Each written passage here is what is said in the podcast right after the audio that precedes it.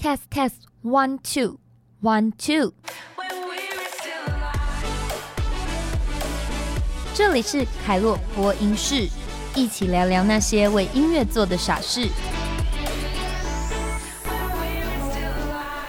Hello，大家好，欢迎收听凯洛播音室，我是 DJ 凯洛。今天呢，我们要跟大家分享一下这个故事，是我爷爷的故事，就是可能。或多或少有一些人，你都看过一部戏，叫做《一把青》。然后呢，这部戏其实我在看的时候我就非常有感触，因为呢，他演的其实就是我的爷爷奶奶那个时期的故事。因为呢，在民国三十八年的时候，大家都知道这个有一群的军人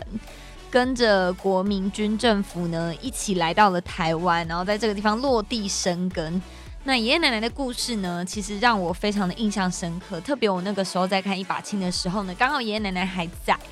然后就常常会跟奶奶讨论这一些事情。那他们边看呢，就会回忆起以前呢眷村的故事啦，或者是他们以前有多么的辛苦。那很刚好，我的爷爷呢，他以前也是空军，所以就对于这一些呃电视剧演出来的剧情，非常的有共鸣。好，那现在呢，来讲一下我爷爷的故事好了。爷爷呢是四川人，所以呢，我们家从我有记忆以来就是一个会吃辣的家庭。呃，所以很多人会觉得说，哎，为什么你们家的人都吃辣？或是为什么我我长大以后发现有一些人不吃辣，我会觉得非常的疑惑，因为我就觉得不会啊，在小时候我们家里面就是一个会吃辣的家庭，食物里面加辣椒是非常合理的事情，为什么不能吃辣？为什么会有人不吃辣呢？就这件事情我非常难理解。可是呢，在他们那个时期呢，确实就是最简单的食物可以配饭，能够饱一餐就已经非常非常的。珍贵了，所以呢，就是后来我长大之后才比较明白这件事情。那讲到爷爷呢，爷爷的一生其实还蛮特别的，因为他，我记得在我的印象里面呢，他好像是当时候为了要去当兵，所以他就谎报了年龄。那他的身份证上面呢的年纪，其实好像是。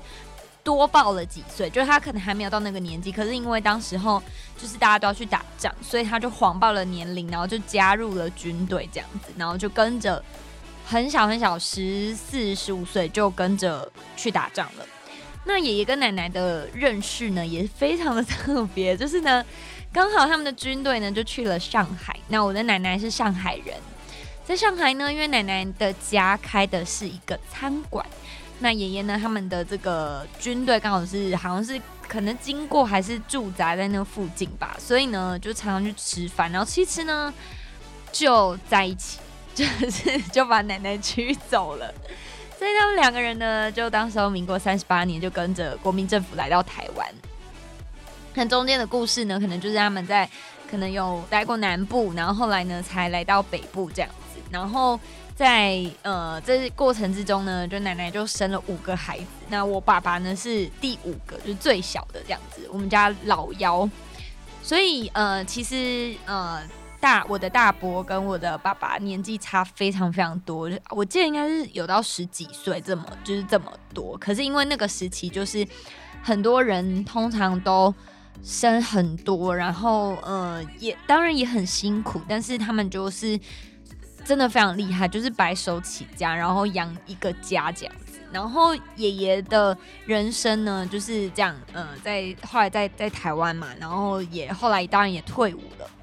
那到六十岁的时候呢，因为爷爷后来退伍之后，他就是在一个幼稚园当那个开幼稚园的娃娃车的司机。那因为在那个时期，可能民国。呃，四五十年的时期呢，还没有那么蓬勃发展的各种的幼儿园啊、托儿所，所以爷爷就觉得说，哎，有很多的小朋友他们很需要上学，可是他们不一定有那么多的钱，然后又刚好面临那时候他在的幼稚园好像好像是关门还是之类的一些事情，我现在有点忘记。然后爷爷就决定说，那他就找里面的一个老师，然后就一起开了一个托儿所。所以我的爷爷是在六十岁的时候创业的，非常特别。一个从军人的角色，然后到成为一个创业家，而且他创的业还很特别，因为是做教育的。所以呢，我们家就开始开启了托儿所。然后呢，呃，我的伯父还有我的伯母们呢，那个时时候呢，他们就一起经营家里的托儿所，所以我们家的托儿所呢，到如今都还在。那当然，现在是我爸爸继承这样子，所以这样算下来，应该也有二十二二三十年可能有了，因为那个幼稚园是在我还没有出生以前就已经存在了，所以真的真的非常非常的久。那我觉得回顾爷爷的一生呢，我就觉得他是一个非常勇敢的人。我对我的印象最深刻的时期是小的时候呢，爷爷就是一个会常常坐在餐桌旁边陪我吃饭的人，因为我都是家里面吃饭吃最慢最慢，然后会在桌上就吃到哭出来，因为我吃饭真的很慢，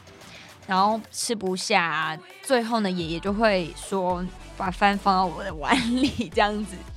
爷爷从小的时候呢，就非常非常疼我。然后，呃，国中的时候，因为我读的是一个需要住校的学校，所以爷爷呢，那时候我记得他已经七十岁了。他就是开车去九份的山上，然后看我，因为就是我们没有办法出学校，但是只能家人来会客，所以那个时候爷爷就会很常呢，就是去去我的学校找我。然后他就跟我，我印象非常非常深刻，他跟我分享一件事情，这件事情我永远都记得。他就告诉我说，以前呢，他去当兵的时候，他只要一收到家里寄来的信呢，他就会拿去厕所，因为他不敢在外面读，他知道他只要一读，他就会哭出来，所以他就会拿去厕所看。然后收到家书呢，看完了以后，他就在厕所哭，然后哭完之后呢，再把那个家书收起来，再继续回去就是军队里面这样子。所以在我的心目中呢，我觉得爷爷就很像一个家里的大树。然后很像我们每一个人的榜样，他呢，就是从我们小的时候，常常让我们有一种感觉，就是不管你在外面有失败、挫折，或者是做的好、做的不好，对他来说，他都不 care 你好与坏，他最 care 的是你有没有回到家里面，跟家里面永远是你最强力的后盾跟支持。我觉得这件事情也是为什么我让我长大的过程里面，或者是我在。可能追寻我想要的东西里面，我会比较有信心，或是我会觉得我不担心家人不支持我。我觉得这件事情是从爷爷的身上就是开始，我们家里面的人都会有这样的一种观念跟概念。所以跟大家分享我爷爷的故事，我觉得他真的是一个很棒的人。然后我记得那个时候爷爷离开的时候，有好多好多的人来。然后几乎几乎所有的人都曾经在他们的生命某一些阶段被我的爷爷帮助过，所以常常会很想念他，但是也常常觉得很感恩，就是生命之中有这样的一个榜样，然后让我们的家世世代代都有一种像他一样的 DNA。期待呢，我们也可以把这样的一种让别人觉得值得被依靠、被信任的这一种。状态活在我们的家里面。以上呢，就是今天跟大家分享我的爷爷的故事。希望大家呢，在这个故事的里面也可以得到很多的力量。那我们就下次见喽，拜拜。